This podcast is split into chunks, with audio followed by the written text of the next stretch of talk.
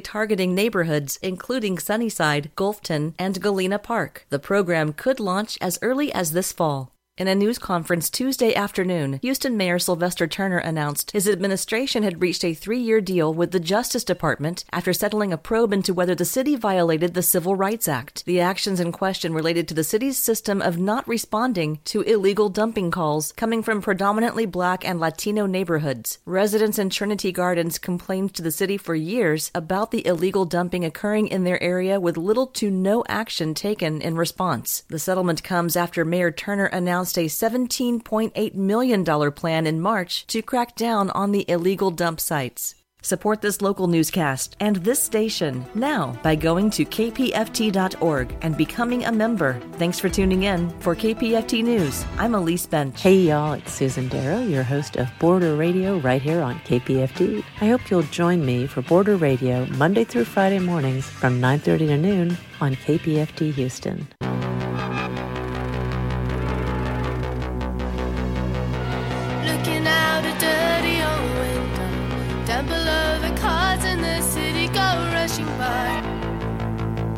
I sit here alone and I wonder why.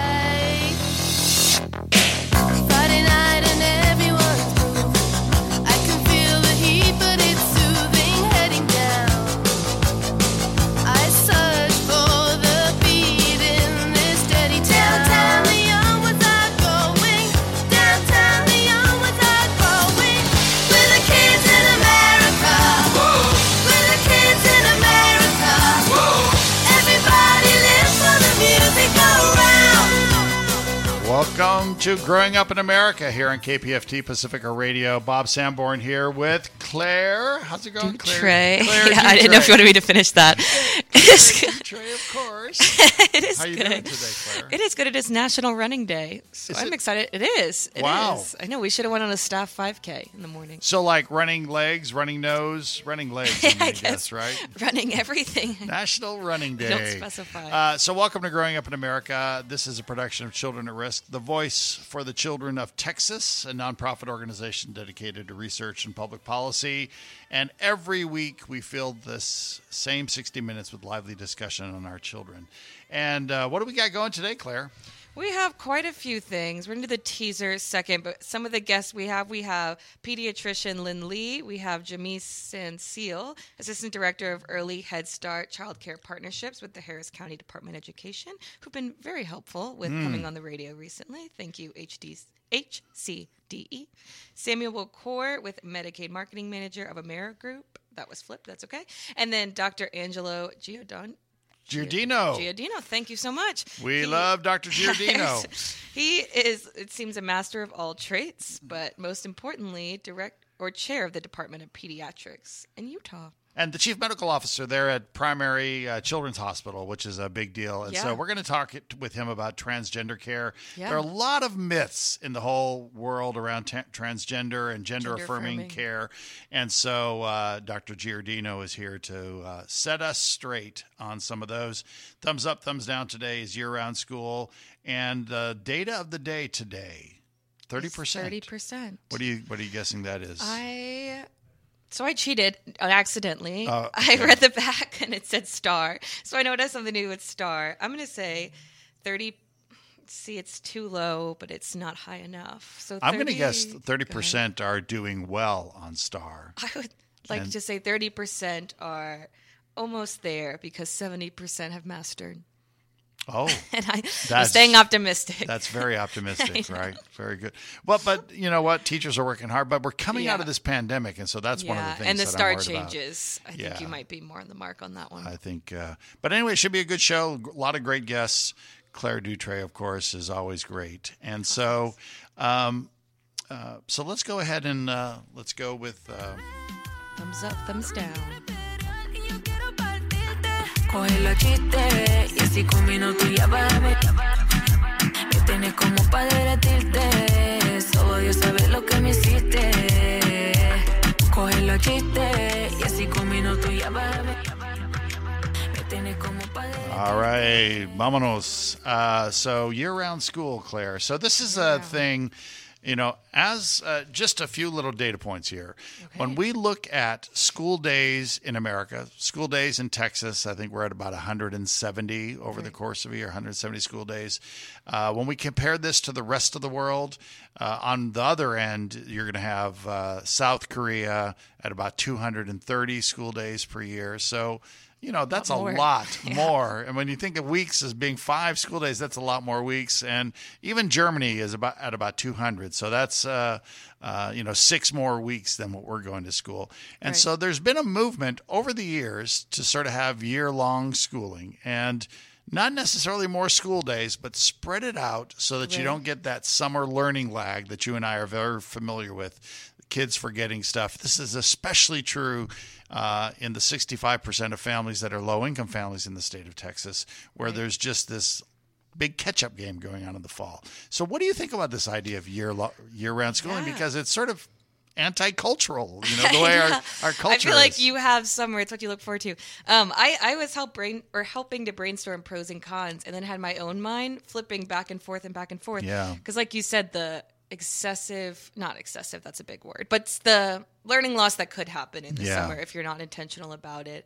It is hard to to reteach in the first few months as a teacher and have to review that.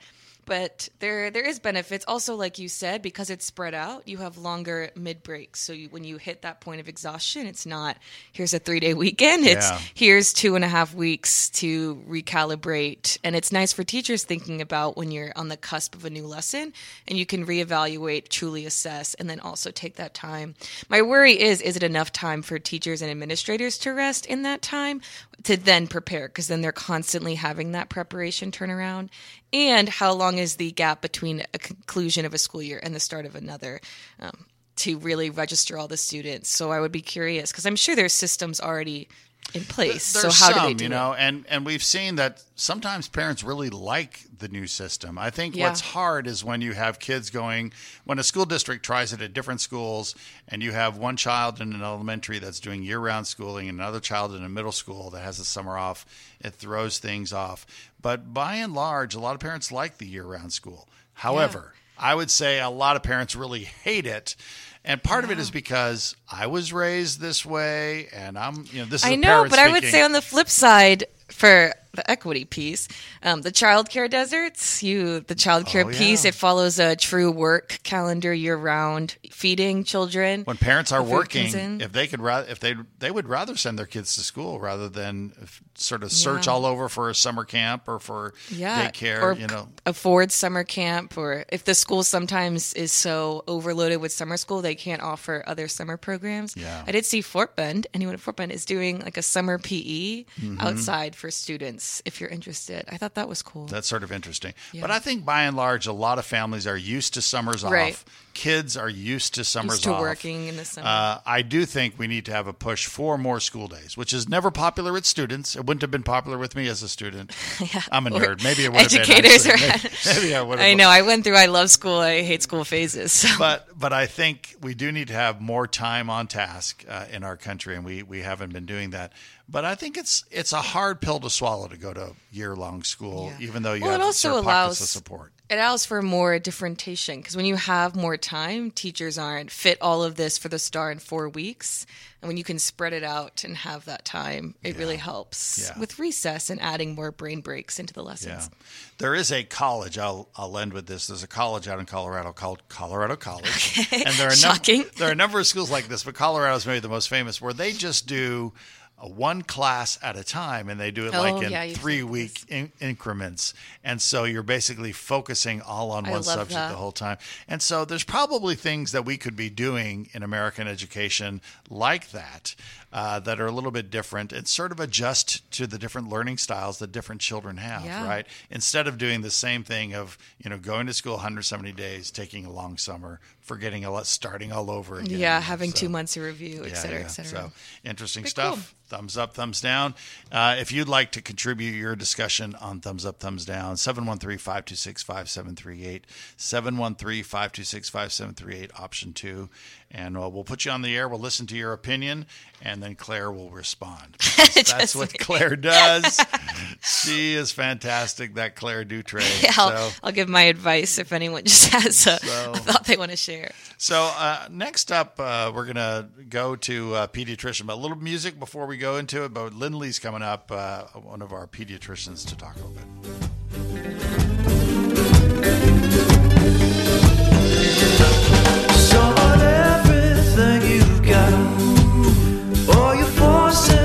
Under the sun. Put the corn up into the sky. I take you one by one by one. Come on and take me. All right, on the line with us is Lynn Lee, a pediatrician, and uh, uh, one of two guests today to talk about gender affirming care. Uh, Dr. Lee, how are you doing today? I'm doing well. Thank you so much. Thanks for having me. Yeah, thank you very much for being here. Uh, in Texas, right, we're going through this thing right now where, um, uh, and and many other states where people have been, from my vantage point, I think there's been a lot of misinformation about gender affirming care. From your perspective as a pediatrician, Lynn, what are you seeing as a regard in regards to gender affirming care? Yes. So, as a pediatrician, I mean, we see kids all the time who are struggling with their identity, with their gender identity. And we're also seeing, you know, a mental health crisis right now. Yeah. Um, and we know that kids, um, that trans youth have higher rates of suicidal ideation and attempts, um, as high as 50%.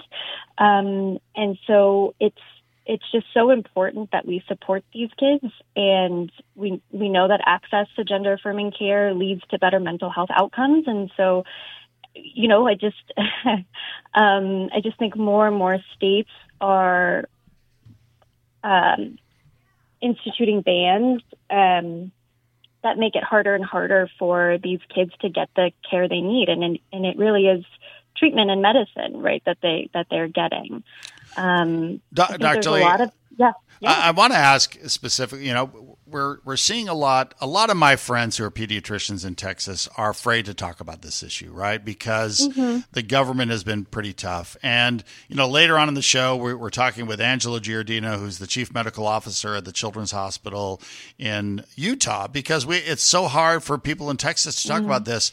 But can for those that really want to know what does gender what is gender affirming care? What does it mean mm-hmm. when uh, a, child comes to the hospital, and why would they come and present as gen, needing gender affirming care? Sure. Um, so essentially, we're treating gender dysphoria. So the idea that the sex that you're assigned at birth is not matching up to the uh, gender identity you have. So maybe you, uh, a child feels like they are female, but they were assigned male at birth. Um, and so, in terms of gender affirming care, I think a lot of there's a lot of misinformation Yeah, um, about oh well it's surgery and it's you know surgery right away and we're mutilating these kids and Yeah. then they regret it and all of that. And I and there's a lot more that goes into it than surgery right? Um, there's a social affirma- affirmation um, component where they're maybe using the pronouns they prefer maybe they're changing their name changing um, the clothes they wear things like that. I mean that that piece of it um, comes before, I would say, the medical piece of it. Um, and then a lot of them will get um, essentially puberty blockers, so um, gonadotropin releasing hormone, which just really delays puberty so that, let's say, you're um, a male and you identify as female, you're not going to go through puberty and get all the, you know, facial hair and all of these Adam's apple and these changes that are going to make it very um, uh, distressing to you uh, later on in life. And so we're just delaying puberty. And then it's when you're older um, that you could actually get the hormone therapy, which will give you those uh, characteristics that are more desirable, um, you know, breast development and Yeah. um, more feminine features and things like that if, if you are um, um, a male transitioning to female.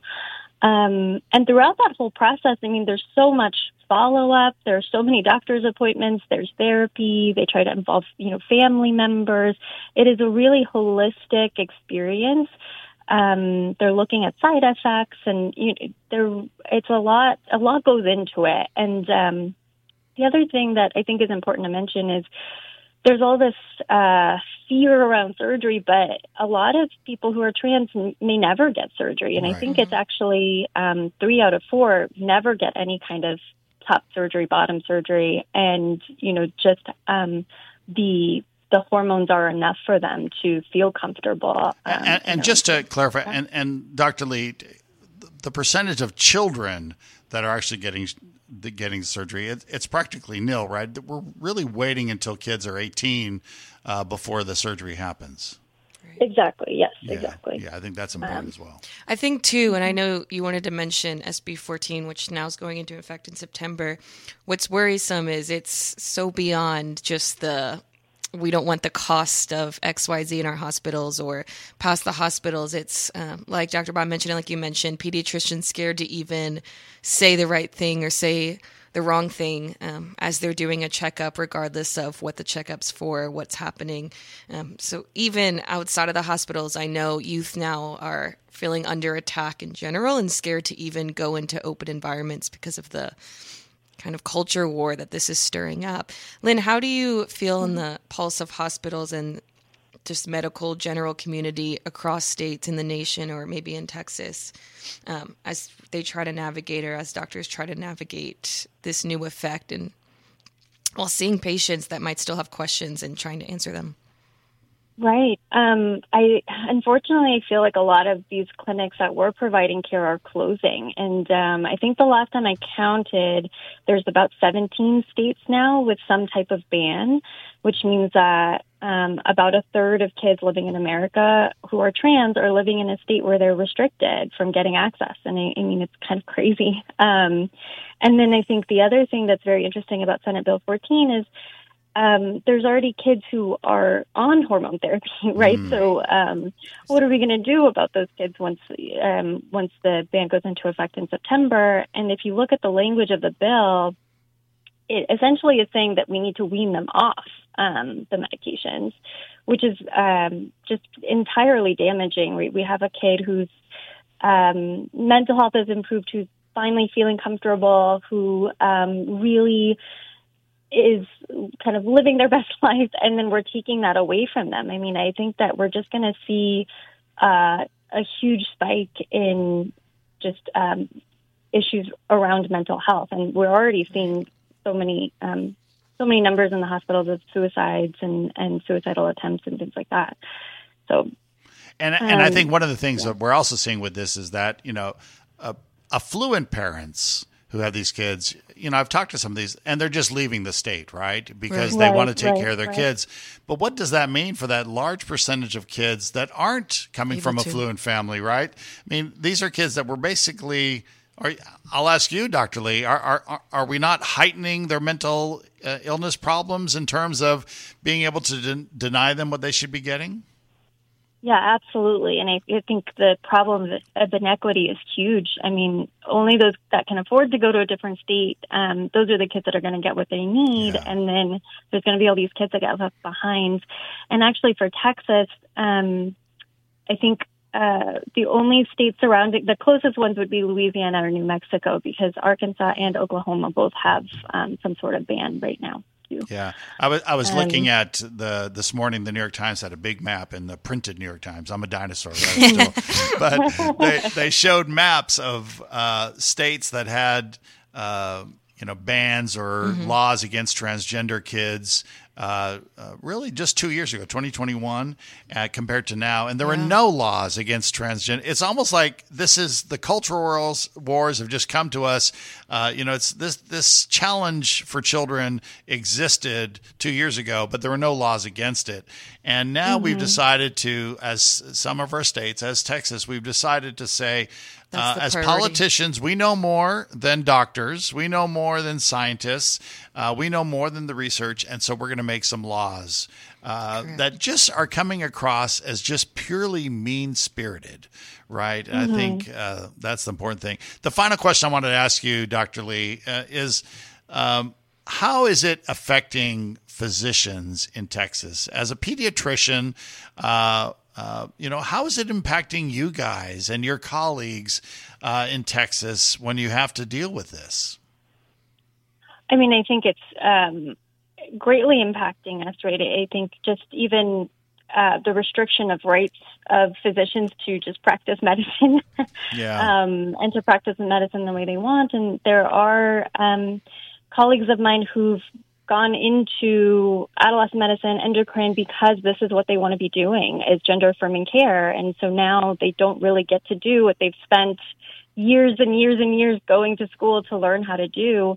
Um, and we just we know that it's evidence based, medically necessary, life saving, and every leading medical organization um, strongly opposes any efforts to restrict care. So the American Medical Association, the American Psychiatric Association, the American Academy of Pediatrics. I mean, we're all on the same page that this is necessary and that doctors should be able to do this. Um, so I think it's just incredibly unfortunate that this has become such a big issue that people are are trying to um, take away from kids.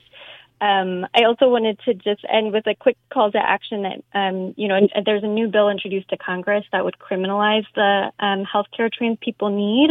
Um, and the ACLU has a, you know, a, a quick, if you just Google ACLU and trans care, you can send a message to your Congress member um, to try to protect trans people from discrimination and um, super quick and easy. And, you know, it is Pride Month. Yeah. um, so I think we all need to just be doing a little bit more to try to protect these kids. Dr. Lynn Lee, pediatrician. Thank you so much, Lynn, and uh, thank you for the great work you do. And thanks for being on Growing Up in America today. Thank you very much. Thanks for having me. All righty, take care. Coming back around. And I keep my side of the street clean. You wouldn't know what I mean. 'Cause karma is my boyfriend. Karma is a girl. Yeah, this this issue of uh, gender affirming care is huge, right? I mean, Yeah. it's. I'm glad we're talking about it later on in the program. We're going to have a chief medical officer on, uh, Dr. Giardino, to talk a little bit more about this. But for me, this is I, I as I go around the state and around the community, and people talk to me about this issue. Uh, there's just so much bad information, and so Yeah. it's I just want people to hear uh, what's going on. Uh, next up, we want to talk a little bit about uh, pre-K and some of the learning options there. With us uh, from the Harris County Department of Education is Jamise Stansel. Uh, he's the assistant director of Early Head Start Child Care Partnerships. Jamise, how you doing today, man? Hey, Dr. Bob. Um, how are you today? Very good, very good, Jamise. Uh, so, uh, Jamise, tell us what's going on with uh, uh, with pre-K and some of the stuff that we're talking about here, and what are you guys doing at the Harris County Department of Education? Um, well, you know, at Harris County Department of Ed, we do lots of things, pre-K being one of them. Um, the good thing is, is the nation is now focused on early childhood education. So there are a lot of options now that weren't there before for pre-K. Um, so you can have, you know, there's free options through the school districts or through charter schools or through Head Start. Um, where, of course, with those options, you have to qualify based on some uh, set criteria. And then there's options that are tuition based, like child care uh, facilities, private schools, um, and school districts too will offer a tuition based um, pre K program. Jimmy's like you said, there's not only so many options, but I know seats fill fast. So if I'm a parent with a little a little tater tot looking to get them education, one, how soon should I should I be looking because of these lists? I know that's there's wait list at some places. And then two, what exactly should I be looking for? How will I know what best suits my child? So I'm glad you asked that. Um, actually, pre-K, the wait lists start filling up in the spring. So well before the summer starts, people start um, looking at their options and getting on lists pretty quickly. The good thing is, is there are a lot of lists to get on.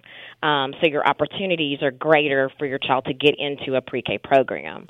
The first thing a, a family needs to do is figure out what what their needs are. So you would be looking at, you know, do you need a program that has aftercare? Do you need a full day program, a half day program?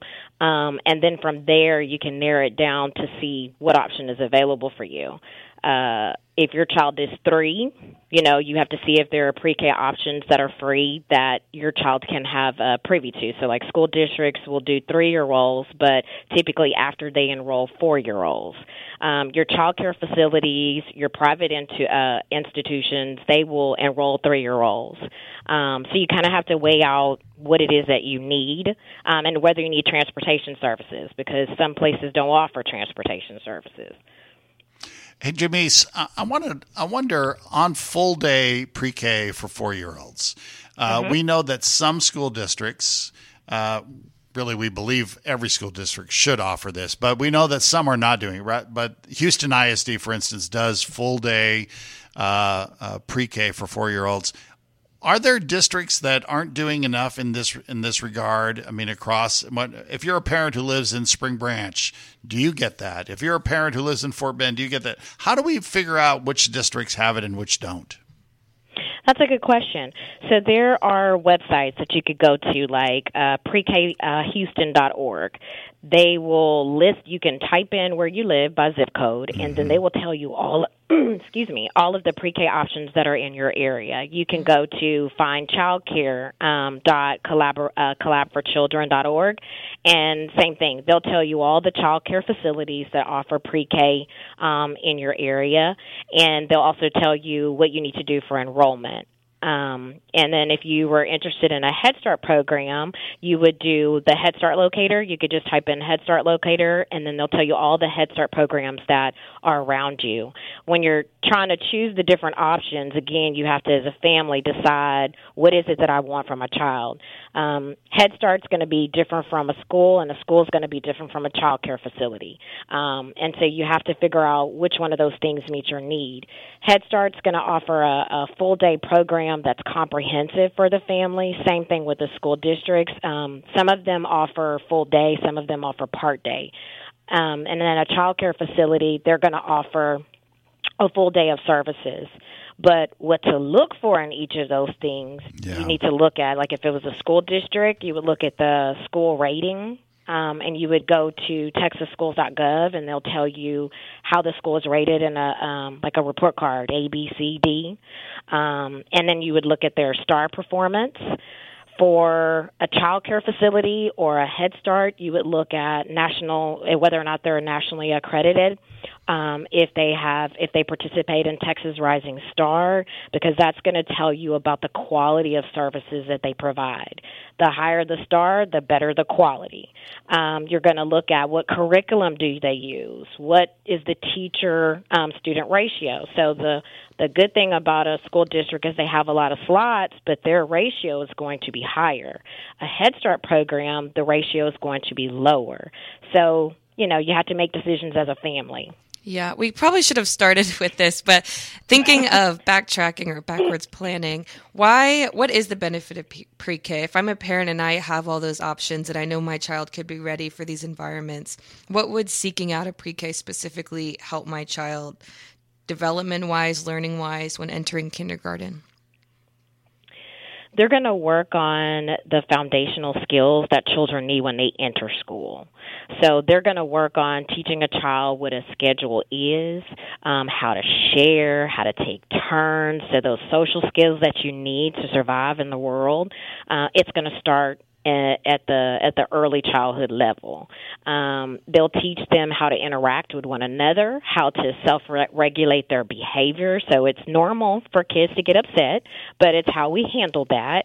Um, that's acceptable in, in society, and so they're going to get those skills at a fund, at a foundational level at the pre-K age. So you want your child to have those experiences and start developing relationships with adults and other children that are healthy early on. Very good. Mm-hmm. So a lot of good stuff here. And and one of the other interesting things, Jamise, is that when we do our research at Children at Risk and we do the rankings, what we find is that schools that have pre-K, those kids perform at much higher levels than schools that don't have uh, uh, availability of pre-K. So one of the things that we need to encourage parents is that you know you shouldn't be thinking about starting kids in kindergarten. They should be starting in pre-K because mm-hmm. it makes a huge difference for these Oh, kids. yes, sir. Yeah, absolutely. Yes, sir. Jamise Stansel is with the Harris County Department of Education with their Head Start program there. Jamise, thank you so very, very much for the work that you do and for all your team. And thanks for being on Growing Up in America today. Oh, thanks for having me. All righty, take care. You're listening to Growing Up in America, KPFT Pacifica Radio.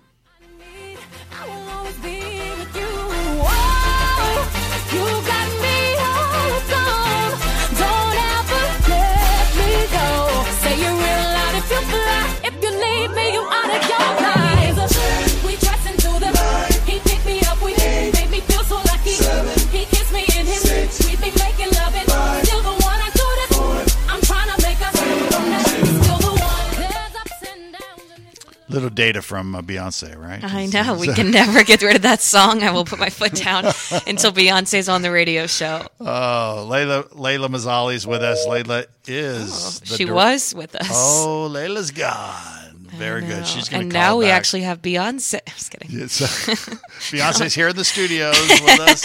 She flew in from her So, tour. Uh, uh, there we go. Yeah, she, she's coming. She's coming. that's the first Rico We we've heard. it.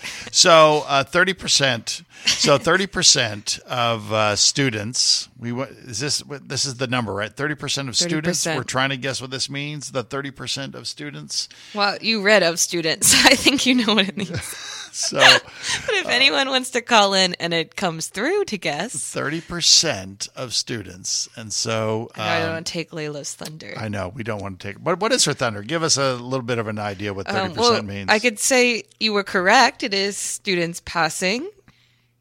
I don't know how much of her thunder to take of this STAAR exam from 2022. So we have some STAAR results, the most recent ones, not the ones this There. past year, but the year before. And and Layla's on the phone now. Layla, how you Yeah, doing? Layla, I was winging it for you. Oh, appreciate that. I am doing well. Sorry for all the technical difficulties. yeah, that's today. okay. That's okay. It is fine. So Layla Mazzali is the director of the Center for Social Measurement and Evaluation. Thirty percent. Tell us about thirty percent, Layla. Thirty percent. So, I mean, in true form, thirty percent is a little bit of an unhappy number. Um, Yeah. Only thirty percent of students from economically disadvantaged households passed the math component of the uh, STAAR exam, the State of Texas Assessments of Academic Readiness exam, in 2022. And that's compared to 67% of students from non economically disadvantaged households. So, and that's the majority of. So, when we talk about the sixty-five percent or so of kids that are growing up in households uh, with uh, lower incomes, we're saying that only thirty percent of those kids are being successful at math and uh, in terms of testing. And what does that mean, Layla? When you're not doing well in math, what what does that bode for you as in your future? Certainly, your future academic career uh, in school. Well, I mean, that's a tricky question, of course, Dr. Yeah, Bob, because, yeah. you know, do I use uh, geography, I mean, geometry from high school in my day to day life? No, I don't. But it does tell us something very important about the standards that are not being met and basic kind of learning development scaffolding that's not happening for poor students. They are not being met where they need to be met um, to be able to have success in the longer term. Yeah, I would also wonder do you know, Layla, if this is the math component average across all tests or is it for a certain grade? That is across all grades. Um, so, yes. Yeah, so even Exactly. thinking of because I even if you can move on a grade, it just sets them back, and then once you start building, like come graduation, and this is kind of far out, but now you're taking two or three stars. You're constantly trying to reach the Play mark. So right, so it's more so focus on get these students to the star rather than building essential skills. Sometimes, But also, if you look at benchmarks, right, Layla, we all we know that uh, how you do in algebra one is going to be a good indicator if you graduate and if you go to college. And so, if if only thirty percent of our kids are doing well at math, that means there's probably going to be, or thirty percent of the majority of our kids are low income kids. Uh, that that means that those are kids that are unlikely to at least go to college, right? And here we have a state where when we look at the numbers, more of our kids should be going to college than are, right? We have a very low percentage of kids who go to college compared to other states.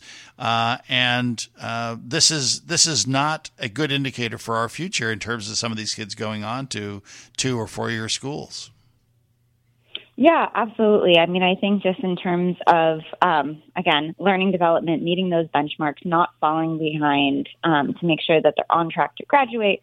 And then, of course, these students, even if they were meeting their math readiness, um, you know, upon graduation, if they're coming from economically disadvantaged households, they have a whole other beast of a hill to climb to be able to attend college, you know, beginning, of course, with the lack of affordability of college for most students.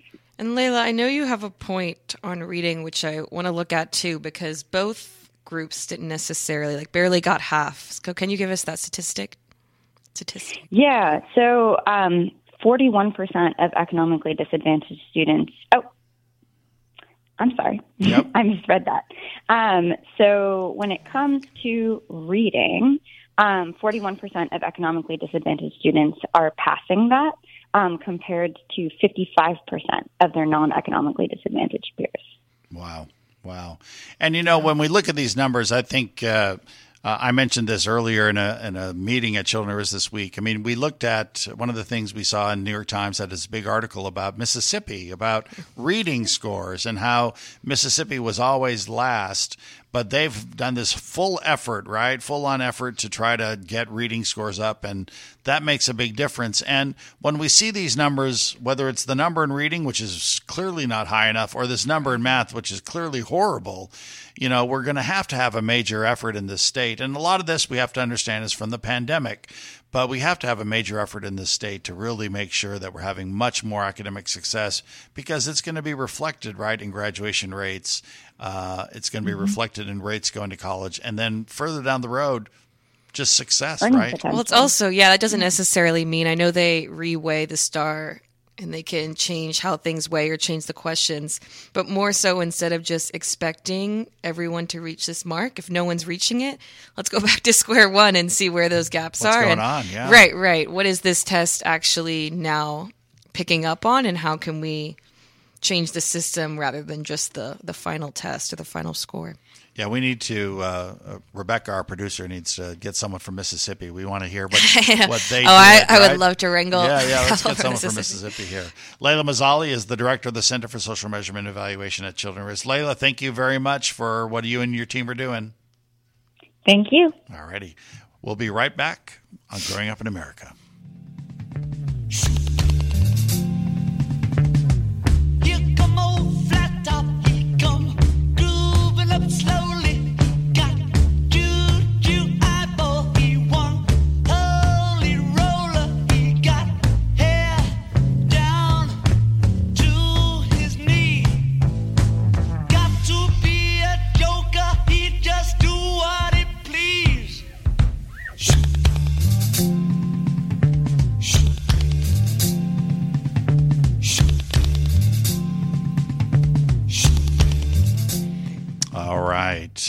A little bit of Beatles there. I know. Is that your favorite?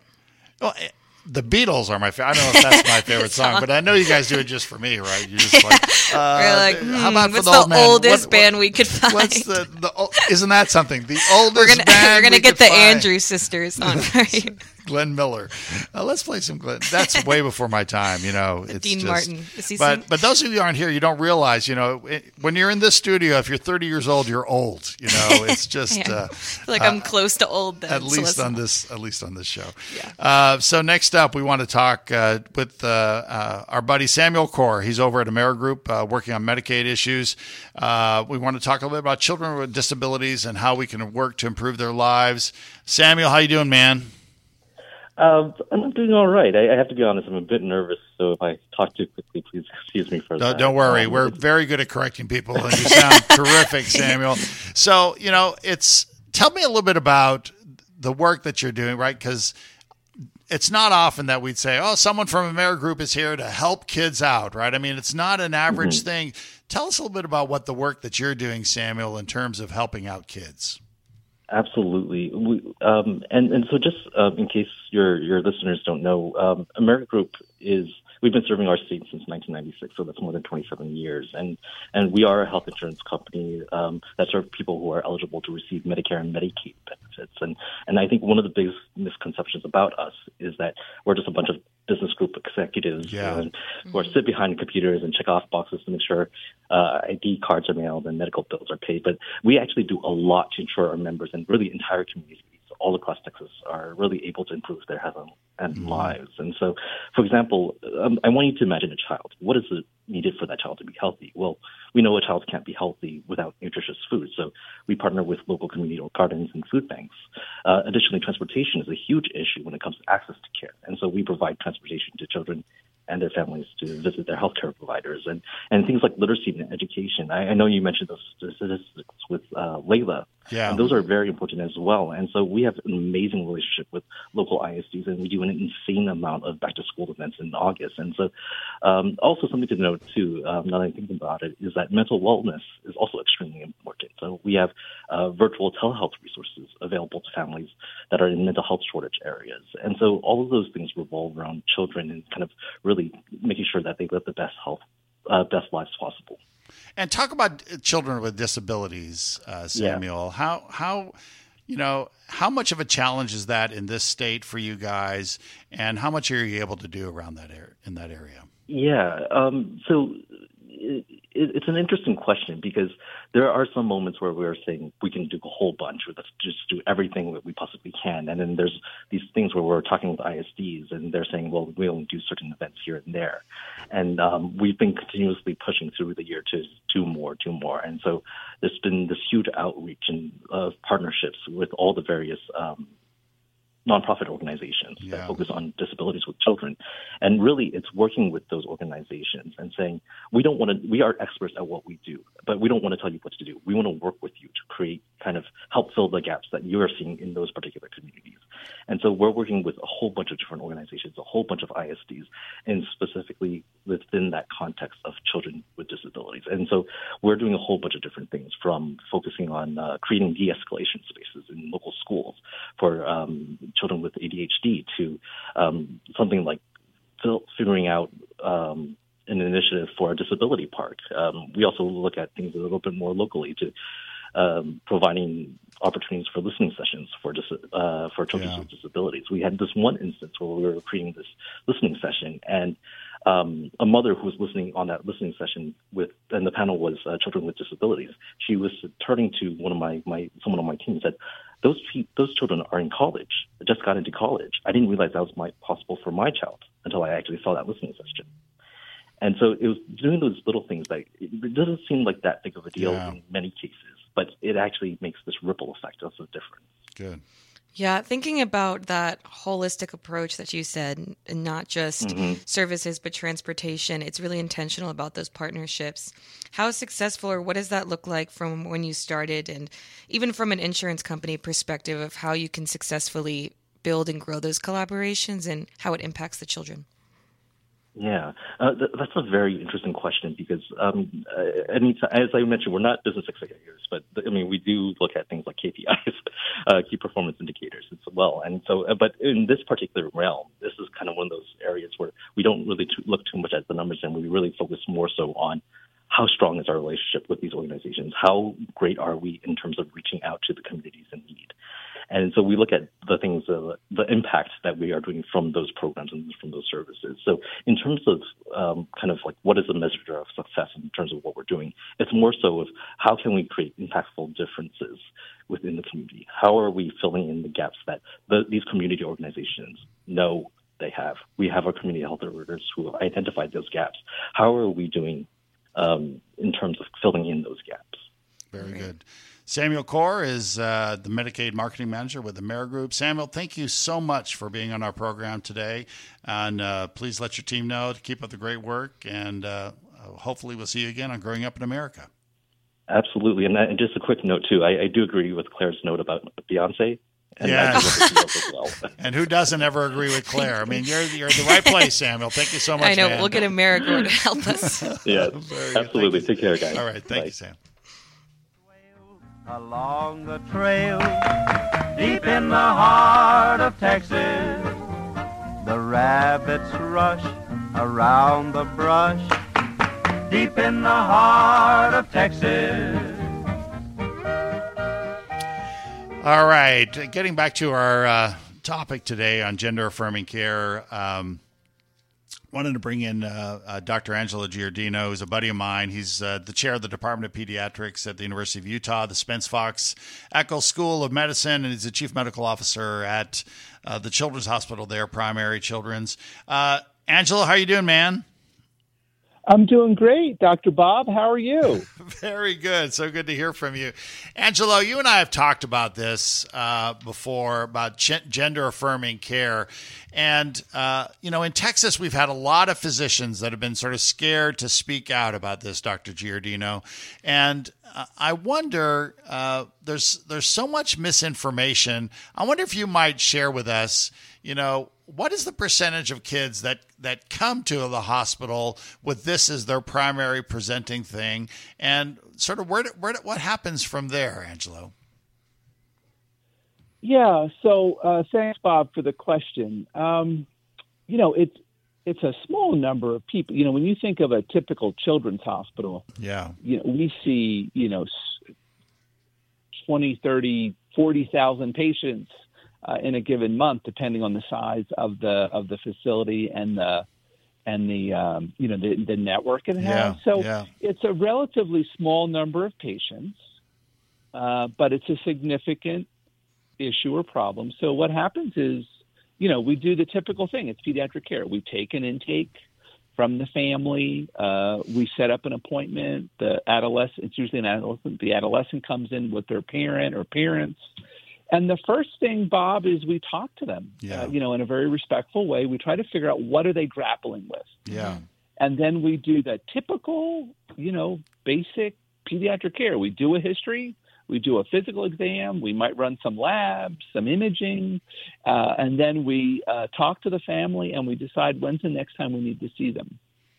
So I want to dispel the myth that we treat this as something other than just a, a, a an issue or a challenge uh, that uh, somebody brings to the physician and they need a sensitive ear and then they need to kind of start thinking about uh, uh, you know, what are the issues I should be considering? What might some treatments be? What might a treatment plan look like? What are we getting involved in? Uh, typically, uh, in, a, in a center that's like a children's hospital has a comprehensive team. Yeah. So there's probably a pediatrician, a nurse. There's uh, typically a psychologist. Uh, there may be a social worker. Uh, there may be a care manager.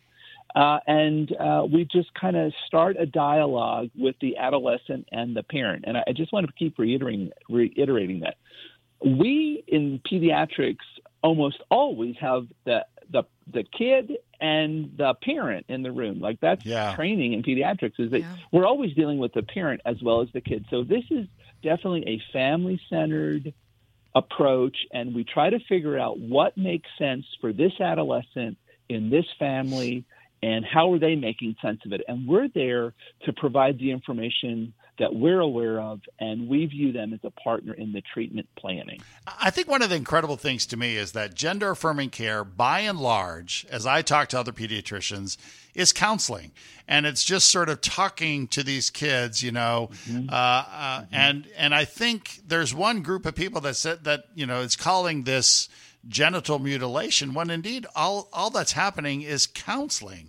So talk about how do we get from counseling to genital mutilation, Dr. Giardino? Yeah, I I think that's that's really oversimplifying and just kind of completely kind of going after a talking point. Yeah. So the vast majority of the interaction with the kids that are grappling with gender identity is just like you said. It's a lot of talking. It's a lot of assessment.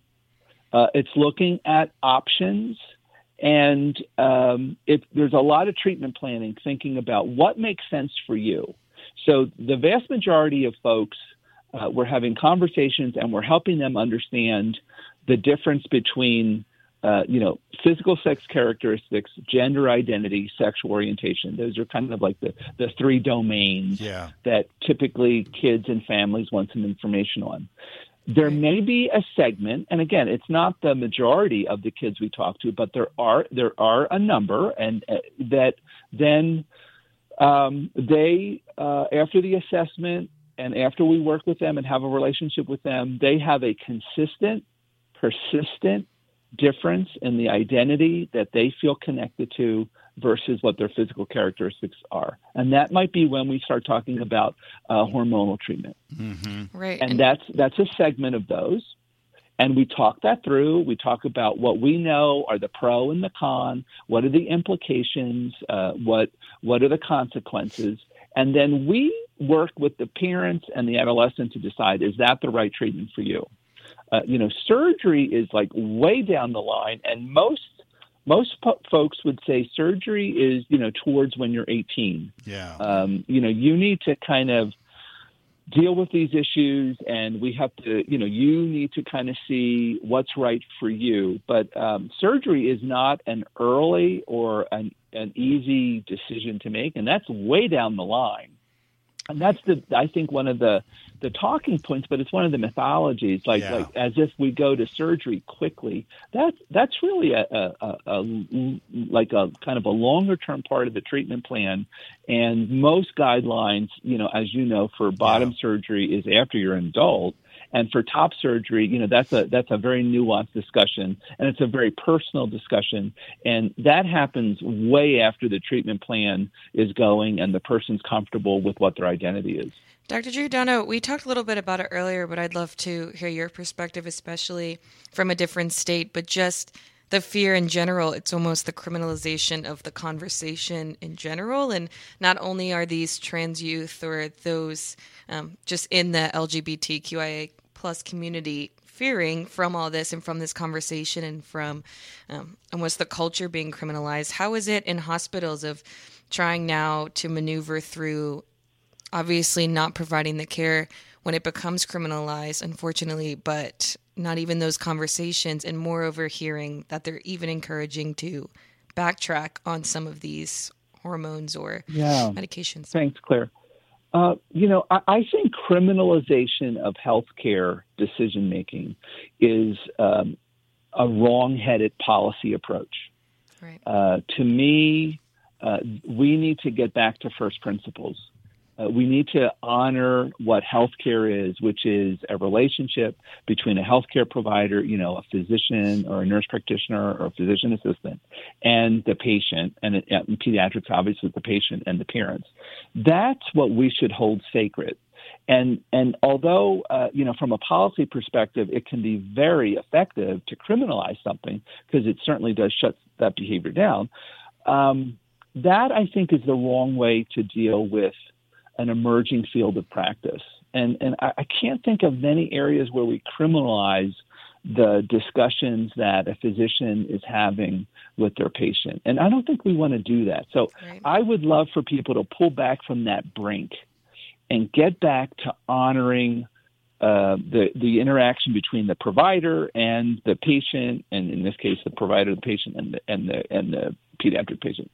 Uh, and I would just say, you know, and again, obviously, this is a policy issue. So, uh, you know, I kind of firmly believe in small government, not big government. So I'm not sure we advantage anybody by having the physician, a parent, a pediatric patient, and a legislator or a regulator in the exam room.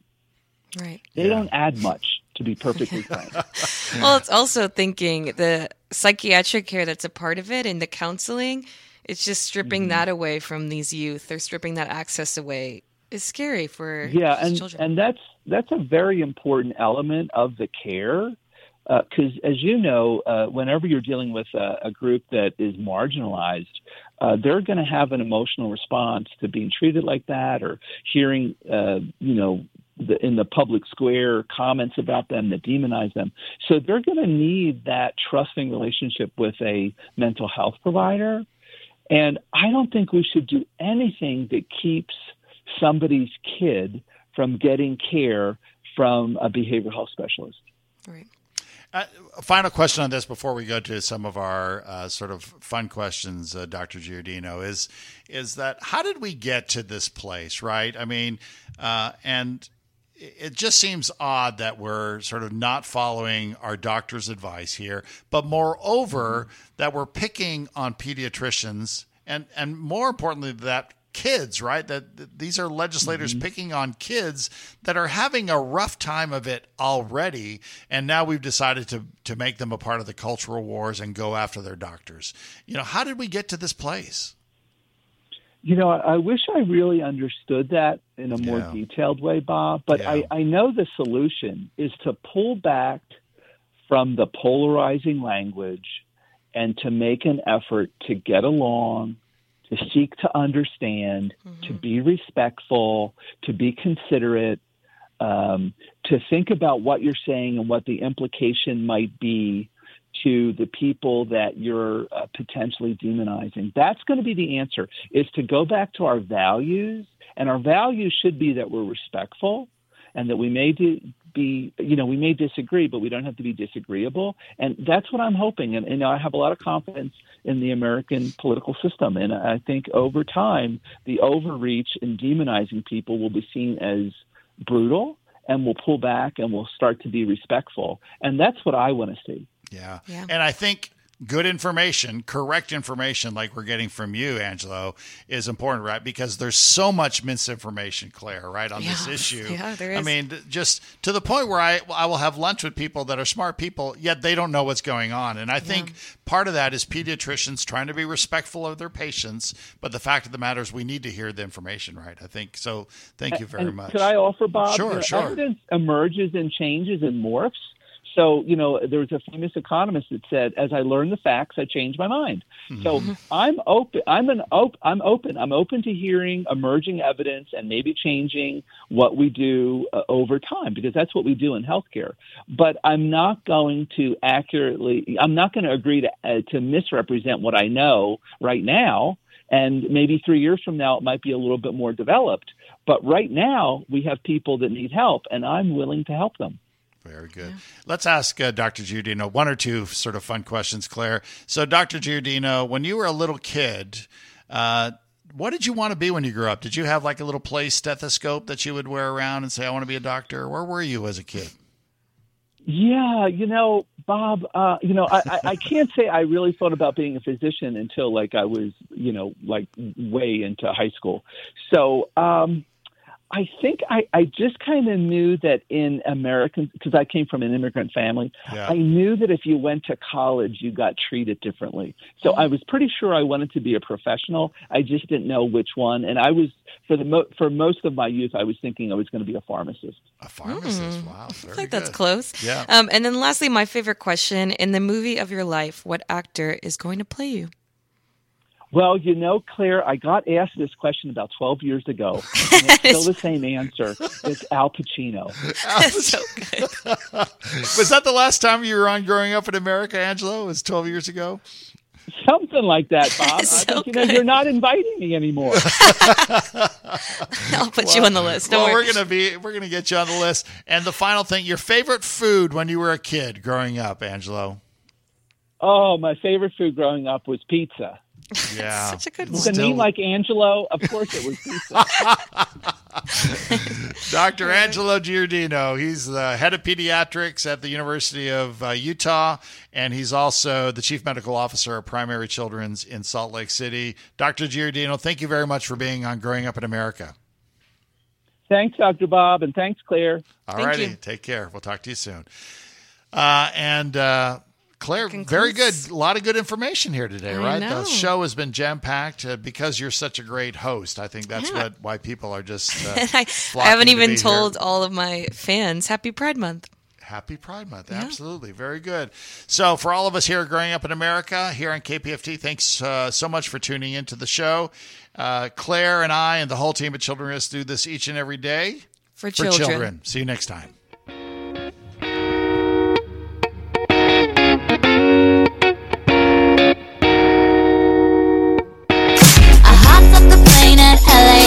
With a dream, my cardigan.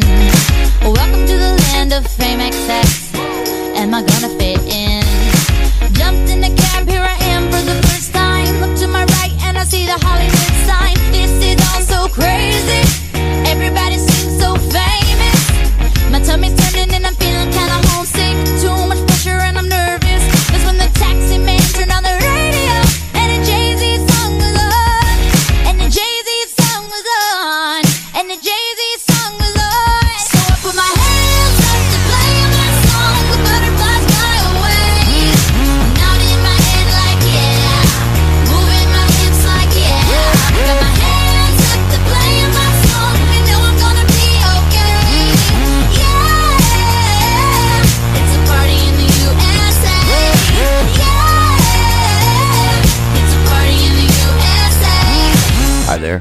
I'm Luba Dvorak, singer songwriter here in Houston, Texas. You're listening to KPFT Houston. I'm going blind from the brake lights on this LA freeway tonight.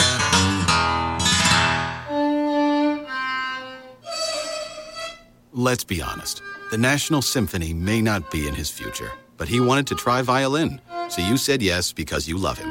And if you love him that much, love him enough to make sure he's buckled up and in the back seat. Find out more about keeping your kids safe in your vehicle at nhtsa.gov slash the right seat. Show him